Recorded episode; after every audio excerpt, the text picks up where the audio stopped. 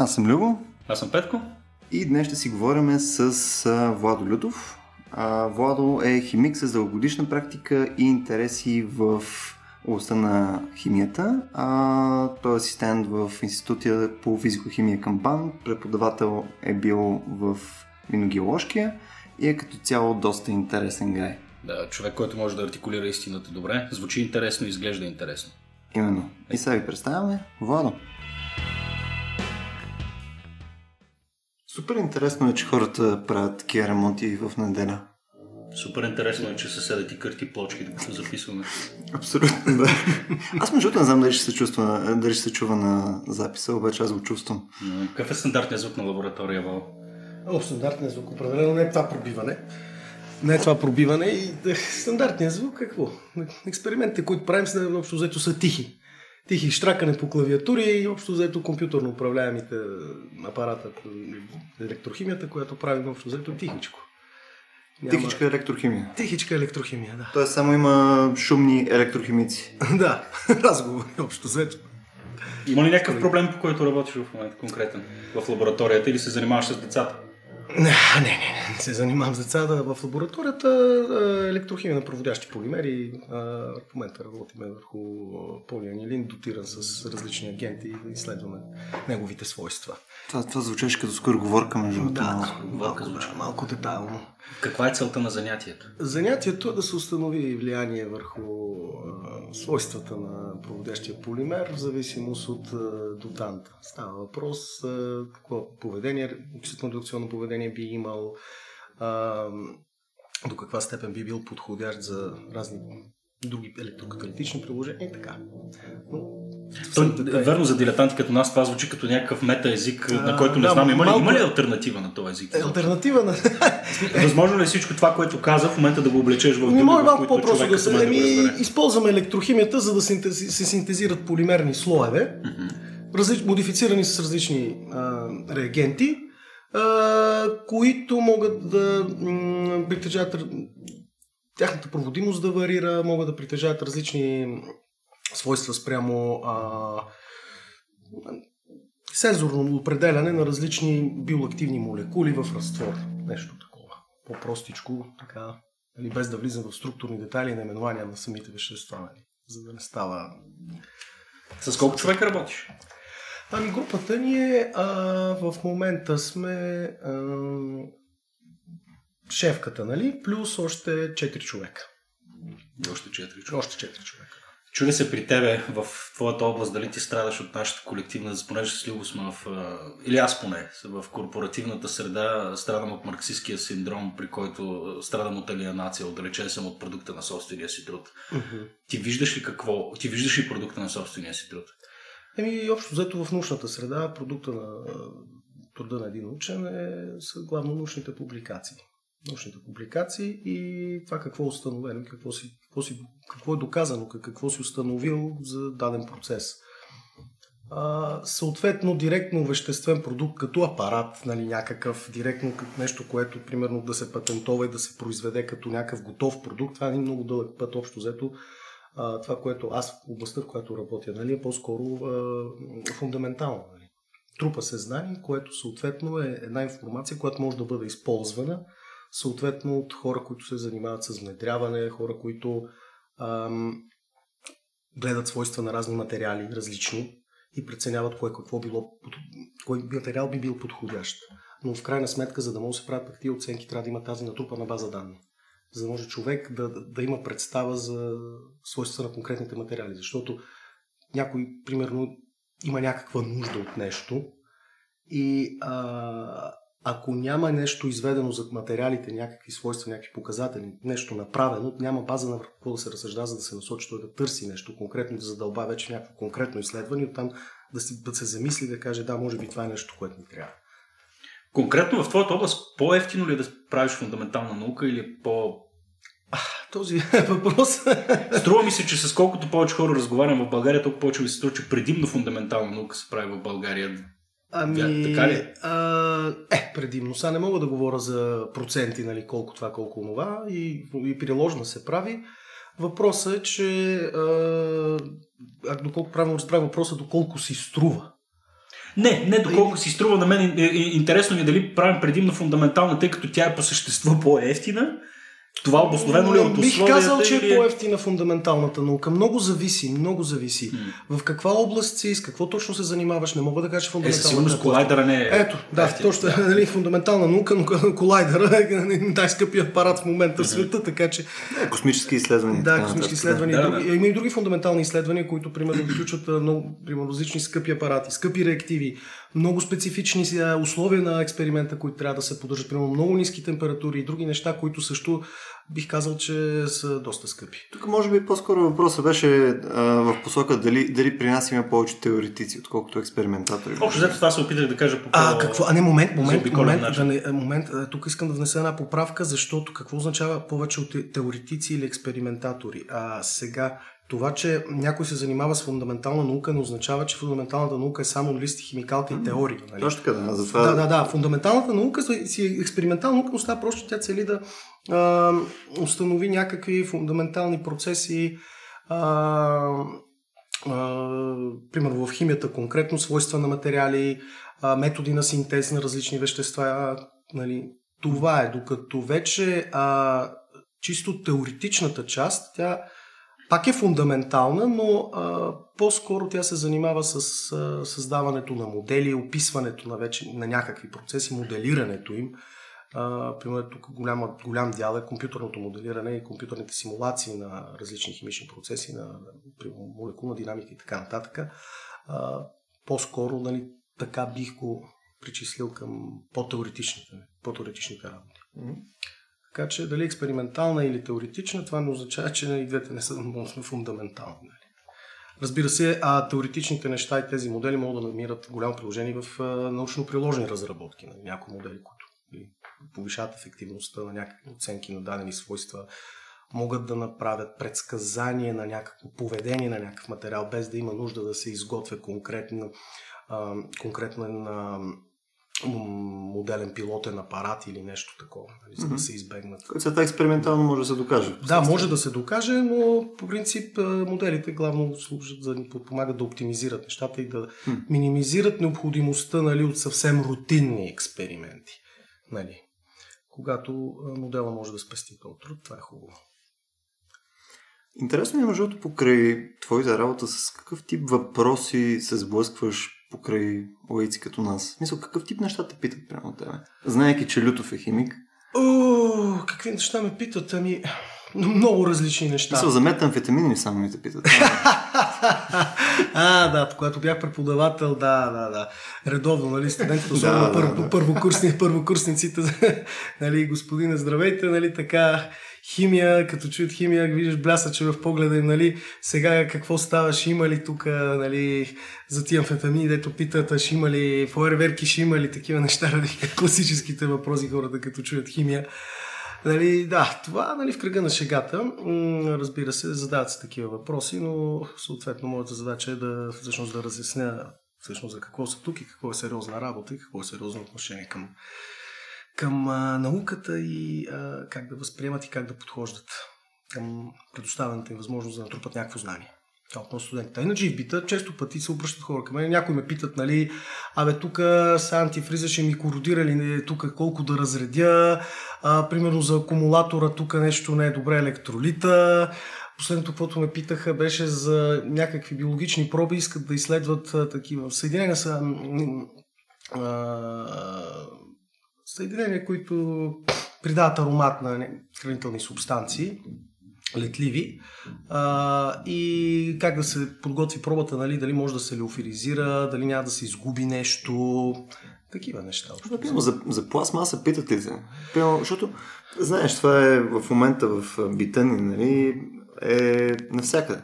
Без пластмаса в момента за ползване, пълно децвика от бутилки през всякакъв тип техника и прочее е просто невъзможно. Същевременно с това нещо имаме цялата тази, а, бих казал, драма, която е, нали, с пластмасата в океаните, микропластмаси и така нататък. Какво ти мнението покрай това нещо? Тъй като, ако трябва да съм напълно честен, аз съм with mixed feelings относно цялото това нещо. Ами, а, Сега има, има, има проблем за наистина, защото пластмасата в крайна сметка се превърна малко като а, чумата на развитието на нашата цивилизация, защото а, тя предоставя уникални, уникални свойства има, като за съхранение на материали, като лекота, здравина и общо взето това доведе до един огромен бум на производство. Огромен многотонажен, милионотонажен производство на пластмаси. Съответно и след като минат е, изтече етапа на тяхното приложение, съответно те се превръщат в отпадък. И този отпадък, когато нямаме ясна, ясно разработен подход за утилизирането му, попада навсякъде и в океани, и на сушата и така. А, проблемът е, че а, това все пак има някакво влияние върху екосистемите, оказва. Особено след като това продължава това производство и натрупването продължава все повече и повече, защото ние нямаме ефективно, а, ефективно а, утилизиране на продукта спрямо производството. Нали? Примерно, ако сме произвели един милион тона, или айде не един милион тона, примерно хиляда тона, ако сме произвели, поне деветдесет до деветдесет и пет процента евентуално, ако успеем да върнем, да обработим и да не изхвърляме, това вече ще е добре, но ние сме далеч от това число, много далеч, така че имаме натрупване в околната среда, така че има проблем с пластмасите. Съответно, все повече се говори за рециклиране, този процент се стреми да се покачи на обработването на отпадъците, не изхвърлянето им безотговорно в околната среда, където и както. Така че а, а, проблема идва от това, че а, в изхвърлени, особено в океаните, пластмасите, както знаеме, те са, те са по принцип резистентни, но оставени на влиянието на слънчева светлина, кислород и е, за дълго време, те претърпяват някаква деструкция. Частично молекулите започват да, да деструктират, покрехкостяват се, почват да се разпадат, да се ронят. Това предполагам зависи все пак и от типа пластмаса. Да, зависи от типа пластмаса, но общо взето като цяло, освен някои специфични, много устойчиви пластмаси, които са специален дизайн, специален дизайн на пластмаси, които да са по-устойчиви на окислители, има пластмаси, които да са устойчиви на слънчеви лъчи, но това са високотехнологични продукти, които те въобще не може да ги изключиме от многотонажните замърсители, нали? Защото им твърде специфично приложение са в много, много нисък процент обръщение. Не съществена част. Да, несъществена. Основната част от пластмасите, които са, претърпяват тези, деструк... тези процеси на деструкция и започва да има тия частични разпадания и вече тия разпадни продукти и частици и всичко това вече започва да се дифундира в средата, да се разсеява. Докато, нали, съвсем да, съвсем да докато стигна до крайното си разпада, нали, така каем въглероден диоксид и вода и въобще ли по някакъв начин се утаят някъде или биват фиксирани някъде, минава много време. Добре, защо ние нямаме ефективна алтернатива на това нещо? Нещо, което едновременно да опосредства консуматорското общество, защото, дали, Бога ми не дай Боже да си променяме ние поведението, едновременно с това да разполагаме с нов материал, алтернатива на пластмасата, който да не е, да няма същите негативни ефекти. Да не са приемат бамбукови четкия зъби. Да. Или, нали, неща преди значи, да, идваме, идваме тук до, до следния проблем. Нали, как да запазиме а, свойствата на материала, а, да е ефективен, траен, да върши работа и същевременно това да, ако може да е биодеградим. И да е ефтин. И да е ефтин. Е, е, това е вече голям проблем. Това ли е разковничето на съвременната химия? Химията съвременната работи в тази насока, разбира се. Чак разковничето не знам, но това е едно от много, многото полета, в които се правят разработки, нали? А, да се направят а, синтезирането на полимери, които са биоразградими, а, но все пак до някаква степен да запазят а, механичните свойства, примерно якост, примерно а, химическа устойчивост до известна степен. Но в крайна сметка, а, когато гониме м, точно биодеградацията и да се, да се разграждат до продукти, които не са вредни, все пак тук има този момент, че пък малко влиза в контра с химическата устойчивост. Не може един полимер да е много химически устойчив за някакви цели. Примерно контейнери, индустриални съхранения, примерно някои реактивни химикали, индустриални химикали и някои други неща. Примерно а, искаме резистентна пластмаса и същевременно тя не е много лесно биодеградна. Тя просто няма да е резистентна. Така че това са два фактора, които са в противоборство. Да, ти тук говориш за някакви специални функции, специални нужди. Говорим си за пластмасови лъжици в случая. Ами за лъжици аз говорих за контейнерите от гледна точка на това, че все пак те са наистина големи и за транспорти на индустриални, в индустриални мащаби пластмаса наистина е доста сериозен процент като и като замърсител. Mm-hmm. Сега за битовите нужди, те също са И, и, и оттам идва проблем също. За битовите нужди, да, по-достъпно е. По-достъпно е да се а, правят от а, биоразградими полимери, но е доста по-скъпо, защото няма към момента а, внедрени а, конверни технологии, не е инвестирано в а, до голяма степен в този пазар а, да имаш а, голямо производство вече, да е внедрена тази технология, за да имаш по-ниска пазарна цена. Това е в процес, нали? Работи се за създаването на тези полимери, но наличните мощности за производство на основните пластмаси, като полиетилен, полистирен, а, още повече има един друг момент при тях, че те се обработват и много лесно. И се формуват много лесно. И оттам също цената намалява. Просто цените да се догонят пазарните цени на такива продукти, които се извади на пазар, примерно биодеградим полимер и какво си еди, що си и струва примерно два лева, а, полиетилена ти го предлагат за трийсет стотинки. Вече хората се замислят. Нали? Въпросът е, че тази ножица на цените още не е сближена и се, се работи, но тя е функция на много неща. Първо, до, къл, до каква степен имаш ти внедрени технологии, за да осигуриш масово производство, което ще намали цената. И другото вече е а, формоването, изработването на самите детайли. Все пак технологията за, биоразград... за биоразградими или, да кажем, не толкова токсични полимери, а, формоването при тях е и по-сложно. Нали, все пак малко по-скъпо. Въпросът е до цена. Не, че не може да се сложи, да се предложи някакъв материал, който да е по-екологично съобразен. Въпросът е, че трябва да е и ефтин. Ето, това вече е комплексен фактор. Да. Това е, има някаква пазарна логика, която това да. следва. Има евентуално вече неща свързани с дотиране от правителство, примерно за да. по... Да влезем в същите теми с капитализма и с ролята на държавата. Да. Предлагам да не отиваме там. Абсолютно. Да. Аз искам да направя една крачка назад, тъй да. като на мен ми е интересно, аз като родител, да. съм в постоянен, латентен страх за това кога ще дойде въпросът, на който аз не мога да отговоря. Той идва всеки дневно и през пет минути. А, елементарни неща. Защо това та ти бухва? Yeah. Нали, това защо се случва по този начин? Yeah. И нали, неудобно е да, да, да уловиш себе си, че си абсолютно неграмотен в тази област. А, та мисълта ми е как, как аз да направя така, или поне на мен е интересно как се е случило при теб по-скоро. А, че че да развия в детето ми така устойчив интерес към това как работи природата. Хм, това е интересно. Ти получавал ли си винаги интересни и разумни отговори и в следствие на които ти биваш вдъхновен като хлапе да продължаваш да ровиш? Mm-hmm. Или по-скоро се е случило по друг начин? Ами, по-скоро при мен е по друг начин. А... Отговори частично. Отговори частично съм получавал, но в... дойде един момент, в който аз спрях да отправям въпроси директно към родителското си тяло. Просто имах по-голяма сестра, която вече учеше химия. И а... имам по-голяма сестра, която учеше химия и просто взимах от нейните учебници тогава. И някои въпроси, които имах, просто си отговарях. Почнах да чета. Почнах да чета.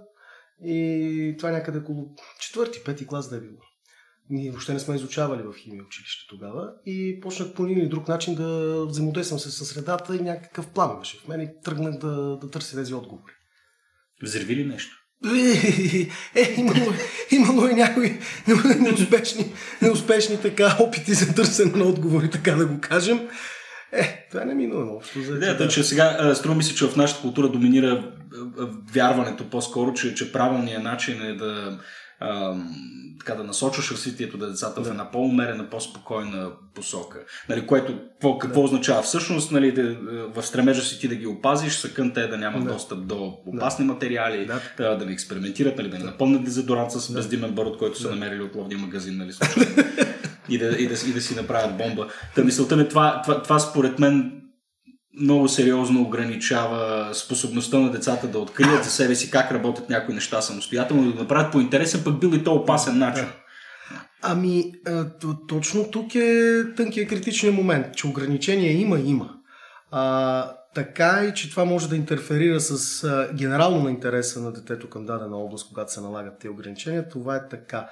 Но въпреки всичко, според мен е с подходящ подход и обяснения на, на някои проблемни моменти, а, може, може да бъде запазен интереса. И самото дете да може да усети, да, да придобие по някакъв начин някаква форма на критично мислене, някаква форма, която все пак да намери то само за себе си причина и обяснение защо се изисква, примерно, голямо внимание за, с, с, по отношение на някои моменти, от, специално от експерименталната част, примерно тези неща, които ще иска да се занимава, тези да. нерегламентирани експерименти, защо всъщност те са опасни, когато ги осъзнае.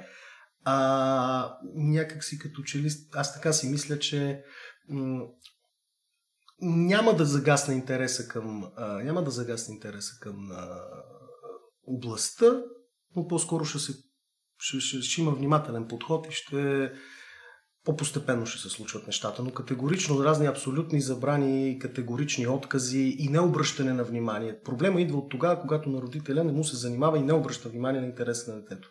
То, е, то тогава автоматично, като е силен, то търси по някакъв начин а, да си набави по един или да. друг начин а, това познание или това любопитство да задоволи, и тогава могат да станат, нали, неприятни моменти, защото то ня, не, не е имало да получи някаква първоначална насока, не е обърнато внимание, оттам става тогава почваш да разглобяваш, да, почваш да разглобяваш акумулатори зад блока, почваш да топиш оловото, да си вдишваш да. и, нали, и въобще да правиш си... каквото безконтролните неща не са. Ти в момента преподаваш на кой курс? Не, а, вече не съм преподавател. Mm-hmm. Преподавах а, в Минно-геоложкия университет. А, три години преподавах там, но напуснах. А, преподавах органична химия, а, неорганична химия и физикохимия. А... Виждаш ли го в студентите този момент, за който говореше преди малко? Е това критично мислене, тази страст към, към, към, към областта? За съжаление в много малък процент. За съжаление в много малък процент. Имаше хора, които наистина виждам, че се интересуват живо, малко или много, поради факта, че имат интересно, имат някакво или хоби, което корелира към химията и се интересуват от някои конкретни неща, които са ме питали. Примерно за а, имаш именно студенти, които са ме питали за обработка на минерали, за да добият някакъв конкретен външен вид на руди, примерно на галенит, ловна руда. Задавали са ми въпроси за някакви конкретни обработки. То доста детайлно. Очевидно са си... Това хобби между с галените? С гален... Не, минерали събират и просто искат да ги... Защото в, в, в, в натуралното им състояние, нали? Като бъде намерен, те нямат този блясък, не се виждат така добре. Кристалчетата, да, да. Да ги обработят, да имат по-естетичен вид. Нали? Да се... И има различни обработки. Някои от студентите се бяха интересували и имаха доста така... Бяха се задълбали в тематиката. Между другото бях в... Природонаучния музей в Берлин, точно преди седмица някъде. И там имат една стая, която е само с минерали, там различни семпли, почва огромна стая. Смисъл, имаха стотици различни семпли. Ще покажа после снимки, между другото. Може да приложим и към подкаста. Да. Имаше впечатляващи неща. Имаше неща, които ги гледаш и казваш, това няма как да се формира, естествено. Това е абсурд. Нали, имаш неща, които ти изглеждат като, като нещо извънземно. Нали, смисъл, със сигурност, нали, не е добито от някъде, това някой си го е направил. Нали, има някакъв интеншън. Да, особено някакви такива по-гладки форми, неща, които са формирали пием във вода да. и прочее, са много, много противоестествени, нали, за common sense. Кое е най-странното вещество, действително, което, което съществува в природата? Uh, Ако хванеш меделевата таблица на тебе, което ти е най-интересно? Mm. Страхотно. Да. А, най-странното вещество. В Менделевата таблица, тя общо заето, тя представя подредени в подреден структуриран вид елементите. Нали? Така. Ако говорим вече за вещества, вече съвсем това вече друга тема. Друга тема, нали? Да. Вещества е много. Но ако въпросът корелира към това, кой е най-странният елемент... Имаш ли си любим елемент? Да, а, да любим го, елемент. Да, един от любимите ми елементи е волфрама. Защо? Защото звучи яко, не? Не. Аз единството, което знам за волфрама е, че има много висока температура на топене, защото това е в кружките. Да. Е, това е така го казва. Да. Той е металът с най-висока температура на топене от всички метали в периодичната. Разкажи ни за волфрама. За волфрама, той е много интересен, освен че е много, много трудно се топи и цялата му обработка горе-долу е прахова металургия, високо температурно синтероване, преди че е топенето там е по-проблемно. А, той а, като механични свойства е доста, доста интересен също. Доста е плътен, има плътността на златото, доста е твърд, но крехък. И а, едно са и от съединенията на волфрама. Волфрамовия карбид е един от доста високомодулните съвременни материали, които се използват за режещите части на пробивни инструменти, бор-корони, глави на сонди, тунелопробивни машини и други такива екстремни, екстремни апарати и, и машини, нали? А волфрамовия карбид е отговорен за тяхната работа. Така, за тяхната работа. Да. Това, както при определени режещи инструменти имат, сега ще се изразя безумно, не диамантено покритие, но, но пак се използва въглерода. Нали, видия наричат, да. Видиеви бурги и други материали, нали, съответно голяма част от тях са базирани на волфрамов карбид. Да. А, общо взето, а, това е един страхотен материал, нали, в а, съвременните технологии. А можем ли да го добием? В какви количества? Доколко е наличен? Ами, волфрама не, не е толкова, не е толкова скъп, не е толкова рядък и скъп метал, нали. Крайна сметка не е като желязото, разбира се, но а, е наличен. наличен. А, така че е, може да подсигурят с индустриалните нужди, а, без да има особен проблем. Някакъв голям. А, другото, което и самата химия на волфрама е интересна, защото той е елемент, който а, има съединение в различни валентни състояния, а, може да образува и поливолфрамови киселини, даже и хетерокиселини с поликиселини, с а, други елементи, с молибден, с фосфора. А, много интересни свойства имат тези, тези а, полианиони, такива неорганични. А, освен това е и редокс активен. А, и предполагам по-късно ще стане пак а, въпрос а, един от материалите, примерно а, волфрамов селенит, един обещаващ нов материал за а, фотода, а, фоторазлагане на водата. За фоторазлагане Фото... на водата. Да, обясни. Фотохимично разлагане на водата. Значи, а... ако трябва да прехвърлим вече, да се прехвърлим на темата към има ли начин да възпроизведем изкуствена фотосинтеза. А, фотосинтезата е един сложен биологичен процес, а, при който, нали, фиксираме, де-факто, ако трябва да го обясним с две-три думи, а, за сметка на енергията от Слънцето, ние правим един такъв ревърс процес на горенето, ако така мога да се изразя. Фиксираме въглероден диоксид и вода и произвеждаме въглехидрати. Тоест, произвеждаме съединения на въглерода от вече бедни на енергия съединения на въглерода, каквото е въглеродният диоксид. Но затова, разбира се, трябва енергия. Природата няма как. Енергията не се създава, не се губи. Само че тази енергия идва от слънчевите лъчи. И а, въглехидратите са сравнително сложни молекули. И докато се стигне до там, това е многостъпков сложен процес. Той е изследвано многостъпков сложен процес, който протича биологичните организми. И за съжаление, до към момента ние няма как да не сме възпроизвели чисто химически, индустриално, с някакъв съвсем друг набор от вещества, да може по такъв начин директно, примерно, да произвеждаме захари, по такъв начин, който да е икономически ефективен. Работи се в процеса, нали, за а, утилизирането на слънчевата енергия с цел съхранението и в химични връзки, това, което правят растенията. И едното от тях е а, а, фотохимичното разграждане на водата. Само че не може просто вода така да вземем, да облъчим задена дължина на вълната и, нали, да очакваме, че ще отделяме водород и кислород. Този процес не, не е никак просто, се оказва и предмет на дългогодишни изследвания.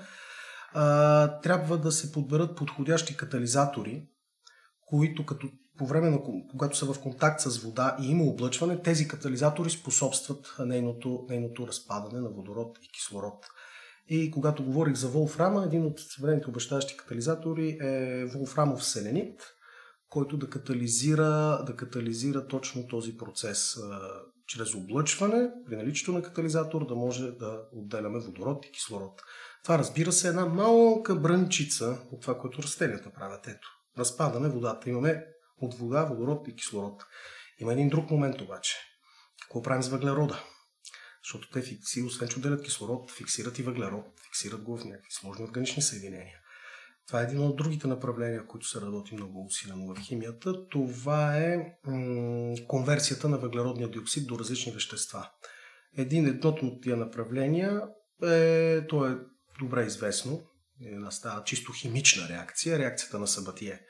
А, това е реакция, при която въглеродният диоксид може да взаимодейства с водород, разбира се, при повишена температура и повишено налягане, за да доведе съответно до различни продукти, може да доведе, като основния продукт всъщност е метан. метан. Вече той има стъпкови процеси, там може да се бъде модифицирана. Нали, но основният продукт на реакцията на Сабатие е метан. И ето, нали, един прост въглеводород, най-простия, метан, успяваме чрез тази реакция да, да, съответно, да го а, синтезираме. Но това е една химична реакция, която температура и налягане са необходими. Нали? Тук не говорим за светлина. Това е началото, така да кажем. В последствие се работи за а, фоторедукция на въглероден диоксид до различни продукти. Фоторедукцията на въглеродния диоксид а, може да бъде осъществена пак а, посредством катализатори. Необходими са катализатори, които да адсорбират енергията на фотона, да преминат във възбудено състояние и чрез една каскада от реакции те да могат да редуцират въглеродния диоксид. Един от тези катализатори е съдържащ рутени на три-бипиридинови три-бипиридинови пръстена около него, комплексно съединение с рутениев атом. Рутения е благороден метал а, от а, платиновите метали, които са рутени, роди, палади, осми ириди и платина. Това са скъпи метали. Учили го, всички сме наясно. Да, а, скъп, скъп метал е рутения, но се използва като координационен център в този комплекс. Малка аналогия да кажа, както е в а, при хлорофила, нали, имаме а, магнезиев център в магнезиев атом в е, обграден съответно от една спрегната структура. А, тук ползваме рутени. Така, и този катализатор при облъчване абсорбира светлина, минава възбудено състояние и може да редуцира въглеродния диоксид, съответно до въглероден монооксид, в зависимост от условията, може да го редуцира до формиятни иони, т.е. мравчена киселина, едно просто органично съединение, може да редуцира и до метанол. И съответно, тук идва фината игра с условията на, на, на, на тази система, за да може да се насочи към един или друг продукт, който желаем. Да фиксираме чрез просто светлина, въглероден диоксид, да, да докараме поне до метанол. За да съм сигурен, че разбирам правилно. Говорим си, е, въпросната изкуствена фотосинтеза, нас, ние се опитваме да я постигнем, тъй, щото да можем да произвеждаме различни видове материали. Нали така? Или се опитваме да имитираме нещо, което природата така или иначе вече прави безплатно за нас? Ами, това, което се опитваме е да имаме ефективен индустриален процес за фиксиране на въглероден диоксид от атмосферата и по този начин да а, съхраняваме тази енергия в някакви продукти, примерно като метанол. Метанол естествено може да се използва като по-нататък като а, вещество за други синтези, нещо да правим с него. Някой може да решат да го използва пак и като гориво, нали? Но става mm-hmm. въпрос, имаме път, в който да фиксираме въглерод от диоксид в органично съединение. Mm-hmm. А вече това органично съединение, какво ще го правим? Както примерно с дървесината. Дали ще използваме за, за конструкционни цели, дали ще слагаме в камината, това Разбира. вече... Okay. Друг... Добре, всъщност какъв е оптимизма, примерно, да продължим нататък? Примерно да кажем, че тази фотосинтеза, нали, която е една малка част в момента, нали, има някакво решение вече или поне се работи в посока някакво решение. Какъв е реализма, примерно, да може да унагледим и да уподобим целият процес? Мисля, да може да направим фотосинтеза само, че без растения. Фотосинтеза без растения. Трябва да се работи още много, за да се постигне тази ефективност. Тази ефективност с голям добив трябва да се работи. А какво не достига? Познание? А... Или ресурс? Или технология? Сега предполагам по-малко от, и от трите, защото те са много взаимонавързани нещата и са доста, доста интердисциплинарни стават, защото проблемите, които излизат за...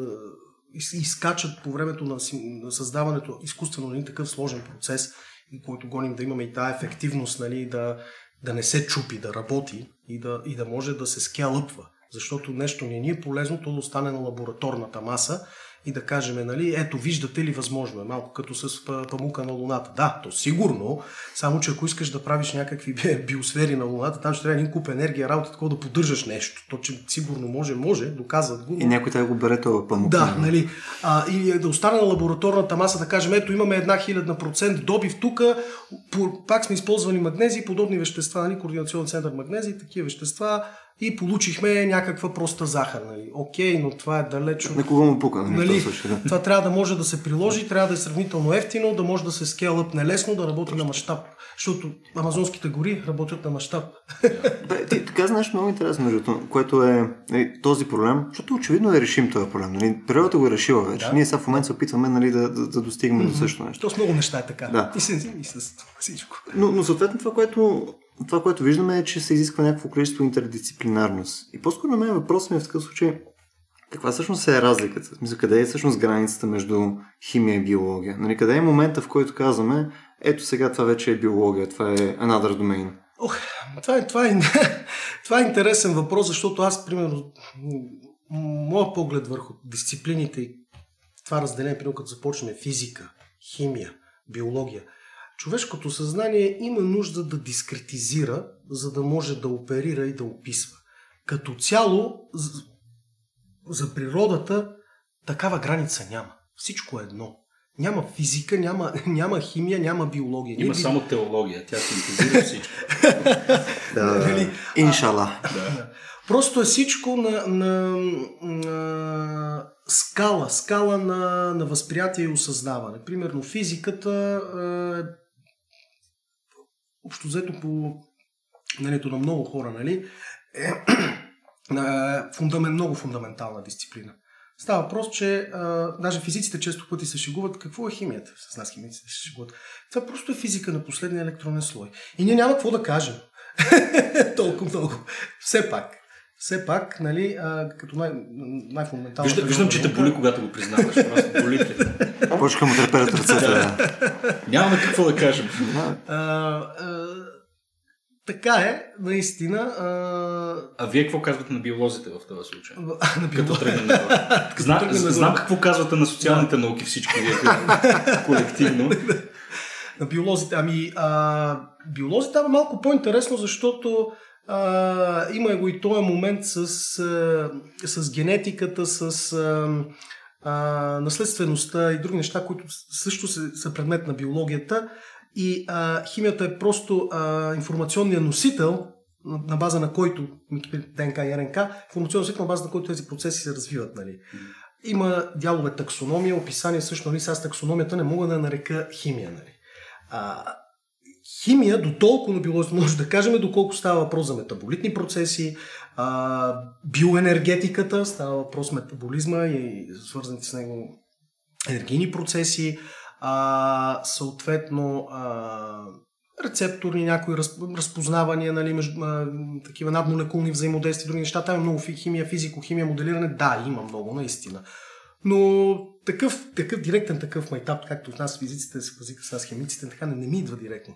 Значи границата е малко по-размита между, по-размита, между, между, между, между, биологията, между биологията и химията е доста размита границата, наистина.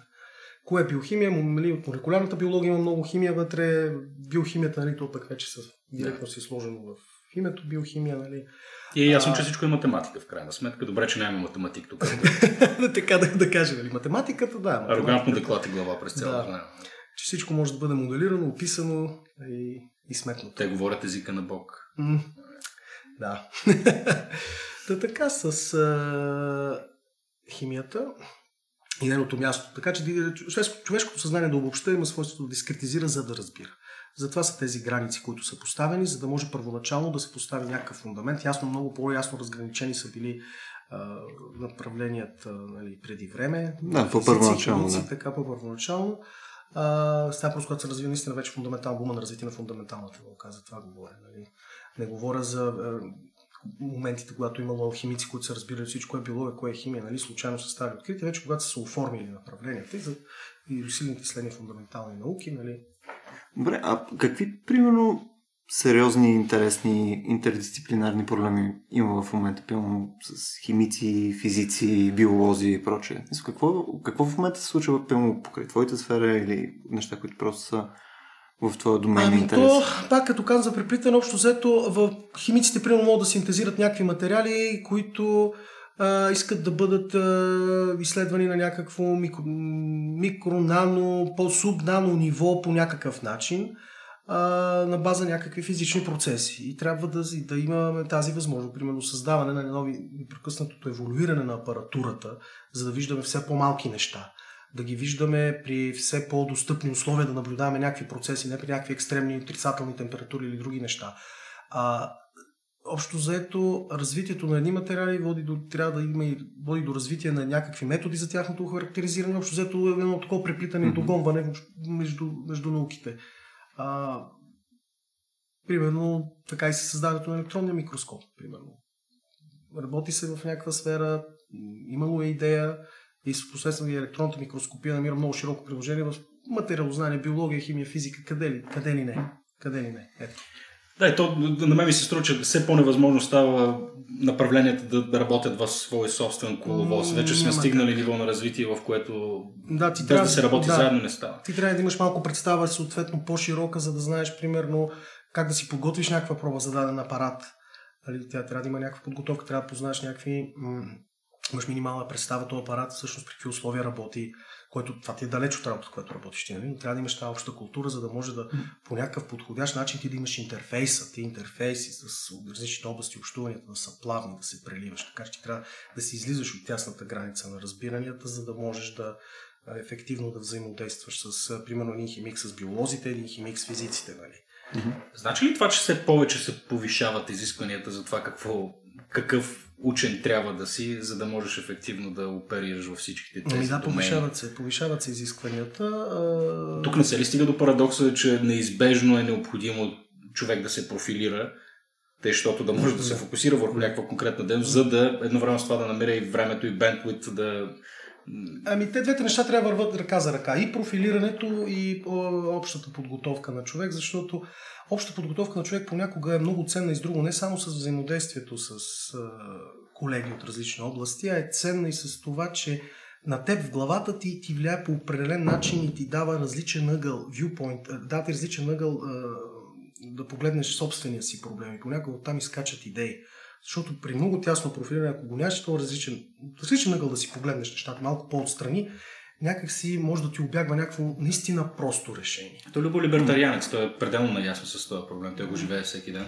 Но извинявам, че те прекъсна, трябваше да го говоря. Между другото, като изключваме това захапване, а, има доста лаборатории, които правят точно такъв тип крос-полинация между различни а, сфери. Даже покрай Европейската космическа агенция и прочее, просто събират хора с различни профили, за да решават конкретни проблеми. И проблемите не са очевидно решими само от, конкретен, нали, от конкретна сфера. Така че очевидно а, работа на серия различни специализации е потенциално някакво решение за бъдещето. Нещо, което ще е доста по-често срещано. Аз нещо друго исках да питам обаче. А, примерно ако погледнем фундаменталната, фундаментална наука физика, а последните там пет, десет, петнайсет години покрай ЦЕРН имаше серия интересни открития. Имаше, нали, някои неща, които потенциално аз бих си представил, че те са приложими под някаква форма. Може ли се сетиш за нещо, което е било фундаментално покрай физика, което след това е имало някакъв импакт върху химията? Чисто по начин, по който се работи там, и нещо, което е приложимо, нещо, което е отворило нови върти за мислене на неща. По принцип или конкретно ЦЕРН? Не, не конкретно, това е по принцип. В смисъл, не Хигс бозона, нали? Не, не, не Хигс бозона, конкретно, о, ами, примерно, овладяването на, въобще откриването на рентгеновите лъчи е, за мен е изключително, и съответно изследването на рентгеновите лъчи, какви приложения могат да имат, е едно много голямо постижение от, от физиката дошло, което намира приложение навсякъде в момента. Потръгна да изброявам. Ще почнем от нещо познато достъпно на хората. Просто рентгенови снимки на гръдния кош, през рентгенови томографии, чисто медицинските приложения. А, минеме през а, м, инспектиране на детайли за микродефекти, а, рентгенови снимки на разни апарати, детайли и други неща, инспектиране. Даже там и с гама спектроскопи вече излизаме от рентгеновите, вече има дефектоскопии. А, ренг... апаратите за анализ, рентгенофлуоресцентния анализ, а... серия рентгеноструктурния анализ. Въобще това са ни методи за елементни анализи, методи за структурен анализ, които са много мощни, които се използват и в химията, и в физиката.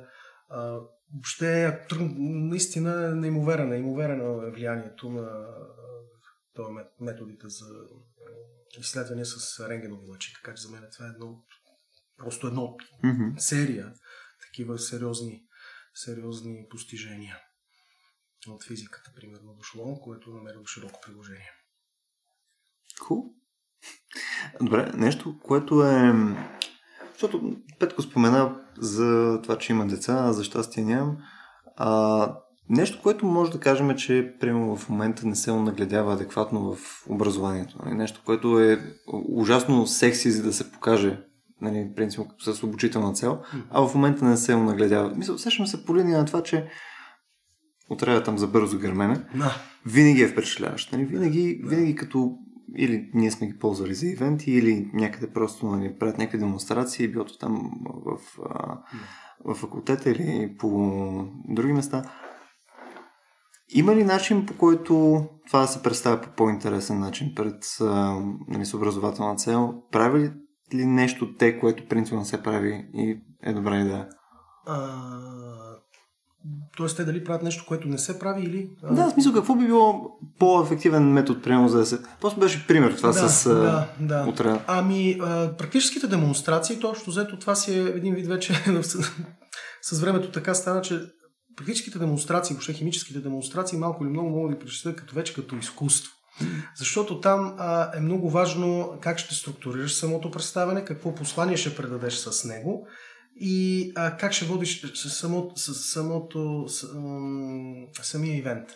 За това как, какво, какво любопитство би запалило от среща. Нали? А, безспорно, нали, демонстрациите с всякакви там... пиротехники, огън, гърмежи, те са доста атрактивни за децата. Това са, може би, това е чисто природно обусловено, така, просто това ги привлича. Mm-hmm. Но а, човек все пак трябва да, да има предвид и друго. А, запалването на интереса по този начин м- може би не е безкрайно ефективно, защото ако за, за наличен интерес трябва да има въпроси защо дадено нещо работи и как mm-hmm. работи. А не, искам резултат, да видим как ще го направя. Не, не сме да. касае много как работи, но аз искам това. Искам да ви как гърми. Да, то е тънък момент. Значи едното, ако е водещо това как работи и да си задаваш въпроси, да, да, да, да, се казва, да изследваш света около себе си, това ако е водещото, за мен е това истинското запалване, истинското предаване на, на интерес. В да запалим децата. А, докато ако а, някак си това остави един друг отпечатък и е имал онзи арогантен подход към това, което е представено, аз не искам да знам това как работи, аз искам да го имам, защото ме кефи какво прави. Mm-hmm. Това вече за мен е вече една девиантна, девиантна, а, девиантно послание, което би могло да бъде оставено. За съжаление, винаги ще ги има и двете. В природата това е статистика. Винаги ще ги има и двете. Добре. Така че двупосочно е, двупосочно е ефекта, но като цяло е хубаво да има, за да може хора, които проявят интерес, все пак да видят и наистина да се запалят и да се насочат в областта. Но тук спомена нещо интересно още в началото, че нали, то си е вече свързано с някакъв шоуменшип, нали така? Това, да. а, експериментални неща са ти естетически удовлетворяващи. И което ме навява на мисълта, смисъл, каква естетика пълно ти виждаш в а, твоята работа или като цяло в химията? Какво, какво е нещо, което ти можеш да нагледиш като изкуство? А, в, конкретно в научната работа изкуство. Ами, а, може би изкуство е това, когато имаш някакъв набор от данни, да можеш да ги погледнеш м- по някакъв общо структуриран начин. Да видиш общото от а, серията частни експерименти, които просто са ти дали някакви насоки. Ти да сглобиш една картина, да погледнеш отдалеч и да синтезираш и да дадеш е, някакъв... А, да се да предостави синтезирано и лесно смилаемо познание от твоя труд. Това mm-hmm. е изкуство по някаква степен. Mm-hmm. Как ще бъде представено, какъв език ще бъде написано, как ще бъде оформено и концентрирано самото изследване от куп експерименти. Но, но това, примерно, е като удовлетворение, което ти получаваш от работата си, примерно, или, примерно, ти можеш това да го получиш вследствие на четеш някакъв много интересен труд? В смисъл... М- И двете бих казал, и двете, защото когато а, четеш интересен труд а, и когато той е поднесен по наистина и, и написан добре, а, то просто те дръпва. Усещаш го, че те дръпва и те запалва. И ти, ти виждаш, че тук нещата... Почваш и ти да мислиш и на по-бързи обороти и си даваш сметка, че всъщност колко труд стои за даденото изследване и как е поднесено, и просто се радваш на красотата на поднасянето на дадено изследване и като е добре описано. Разбира се, го има и обратния момент, като прочетеш нещо, дето първо е зверски накъсано, просто изсипано, а, още повече възникват куп въпроси, които въобще не намираш обяснение в представянето. Има нужда от повече ресърч. Не, не знам от какво, от много работи има. И от повече ресърч, и от много работи там. Има нужда. А само защото отделни скилове ли са според тебе? Пълно да, да се напише добре една статия, да. Просто да е добре структурирана, съответно да има, нали, да, да е лесна за четене и това съответно да е просто науката да е адекватна вътре. Съответно да, да си адекватен експериментатор, примерно, също ли, като да си леко, адекватен писач? Да. Не, същото има леко разделение. М. Може да си, по принцип да започнем от там, може да си и двете. И адекватен експериментатор, адекватен интерпретатор и адекватен писач. Това е best case сценарио, нали? И много добър лектор. Не? Да, е много, а е много добър лектор. Да, и добър по цяло в готвене, а, красив човек. Примерно това, което за моята шефка мога да кажа, тя е всичко това. Wow. А, а, но а, не навсякъде и не винаги се срещат тези качества, комбинирани по такъв начин. Нали? Става въпрос, че а, има хора, които са много добри експериментатори, добри интерпретатори, но, но не, не могат да не структурират толкова добре. не структурят толкова добре. Винаги се фокусират в детайл, примерно, и ми избягват някакви общи картини. Нали. А, все, по- по-често срещаното някой да има пик и да е добър в по- по-конкретно нещо, отколкото в останалите неща. Добре, но по- по-класическите системи на образование, ако се върнем бени сто години назад, не са ли целяли да постигнат именно това? В смисъл такъв, че в един факултет по физика се изучава, наравно се изучава Платон, ако щеш музика, риторика, получава се така наречен, нали, набор от класически да. дисциплини, които всеки един се предполага, че трябва да владее. А в днешно време на мен се струва, че това много сериозно се игнорира. Ние можем, стараем се да подготвяме компетентни инженери, като ги лишаваме от способността те да са адекватни граждани или да, да. Или са, ако щеш да са добри поети, ако някой да. от тях разполага с, нали, с този потенциал. Uh, тази точно мултидисциплинарност, която е била заложена в класическото образование, не знам твоето мнение, какво е необходимо ли в ден днешен. Нужно ли е физиците да, да, да четат Аристотел? Например. А, Аристотел интерес... при всичките да. му недостатъци. Това е, това е един много интересен въпрос. А, сега, според мен е нужно хората в ранна възраст да бъдат запознавани с съществуването на някои понятия. Не трябва да се влиза, да се натиска твърде много, но не трябва да бъдат и елиминирани.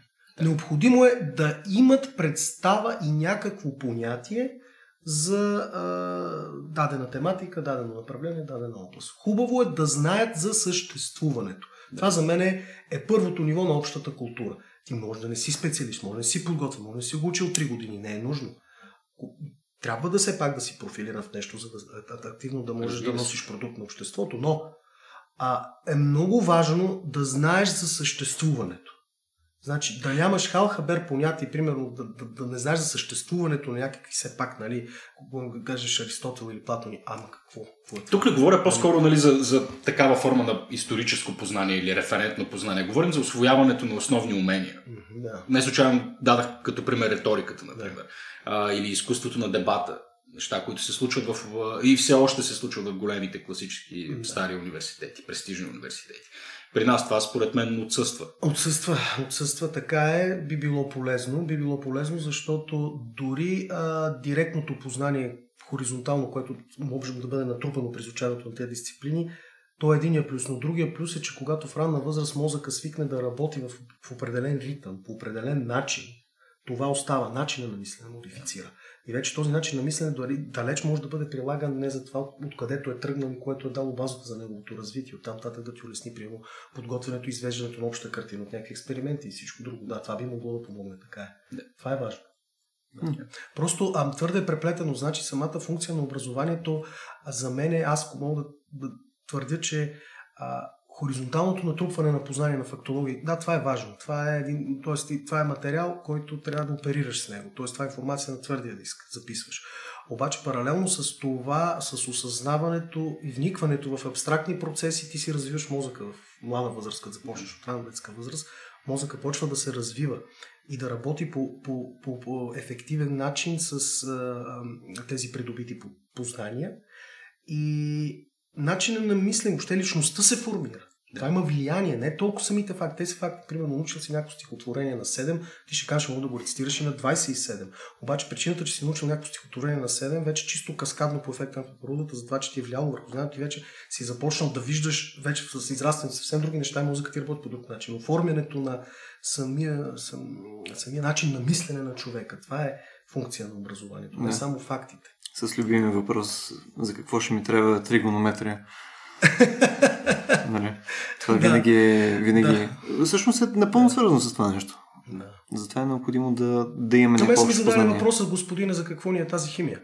Студент беше преди време, се случва. Задавали сме. А студент, студент, който учи химия, питава да, или? Да, студент, да, да, да, да. Съм изял, за какво ни е тази химия, аз трябваше да обясня, нали, първокурсници бяха, защото все пак им е спомагателна специалност. Аз разбирам ага. това, но все пак не може да се занимаваш с обработка на суровини или да имаш представа за суровини и роди такива неща, когато, нали, все пак трябва да имаш някаква, някакви химически познания. Това няма как да е.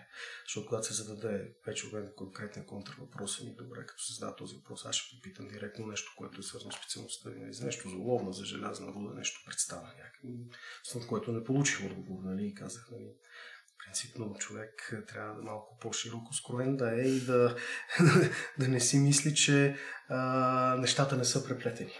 Така че, общо взето, студентите и специалностите, които имаха там, те са все пак интердисциплинарни. Едното, нали, как да добиваш, примерно, подземното строителство, галерии, структурирания, пилотен приложения за тунелите на метрото, подземното строителство. Може да е за, и за, за, за добиване, и за транспортни съоръжения, съответно. Но вече е дълго самите суровини, как ще се обработват, как ще се концентрират на полезните метали, които ще се извличат, нали, металите, които са интересни за индустрията, как по-ще се обработват, как ще се обогатя. Всичко това е а... химия стои зад. Не, всичко е навързано. Навързано, няма как. И наред с инженерната част има химия, просто интересно. То такава ще за всяка област на науката, струва да. мисля, защото аз, ако съм добре подготвен по химия, това би ме направило по-добър във всяко едно направление, в което аз избера се развивам. Аз мога да съм по-добър баща, говорихме си вече, тъй като мога да дам адекватно обяснение на сравнително прости феномени. А, ако съм художник, работейки с материалите, мога да експериментирам, мога да съм по-добър художник, мога да съм по-добър спортист, а, мога да съм по-добър готвач, мога да съм, ред, да съм по-добър в ред други неща, ако съм овладял в добра степен една такава фундаментална наука, каквато е химията. Точно така, може да си по-добър спортист с химия особено. С, с химия, сто процента. Да. Няма физика без химия, така. Да, така че отговорът е очевиден. Да. Да. Ми, добре, момчета. Ми вторът да мисли да завърша. Това е хубаво и е важното, важно е следно, така, следното нещо. А, като се зададе този въпрос и да се върнем на тези как популярни въпроси, с които започнахме в началото, ме питат, господин, ще научите ли да, да, да правим еди, какво си, еди, що си, нали, пушат си работи и други неща. И съм завършил така, викам, колко от вас са гледали Breaking Bad?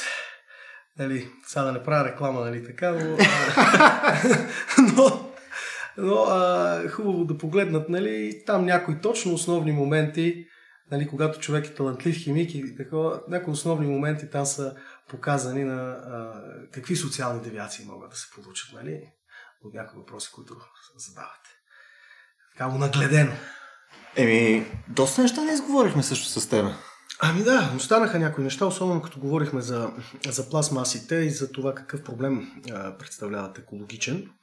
Има така м- известни притеснения в обществото се ширят, именно благодарение на печално известното съединение бисфенол А, което всъщност е едно, една проста молекула, нискомолекулно съединение, индустриален химикал, който се използва като мономер в синтеза на поликарбонатни пластмаси, а именно подобни пластмаси, от които се правят бутилките ни за питейна вода.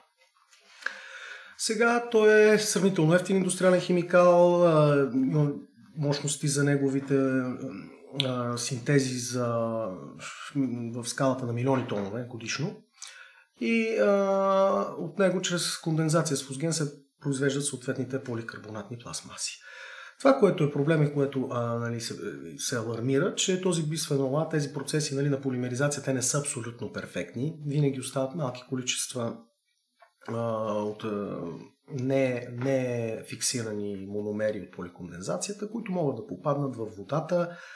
И този бисфенол А, нали, а, така критично се подхожда към него и повишил дозата внимание, защото а, той не, няма силно остро токсично действие и някакви такива съвсем а, притеснителни свойства, но наподобява а, има наподобяващо а, естрогените, естрогените влияние, като взаимодейства с а, ядрените естрогенови рецептори.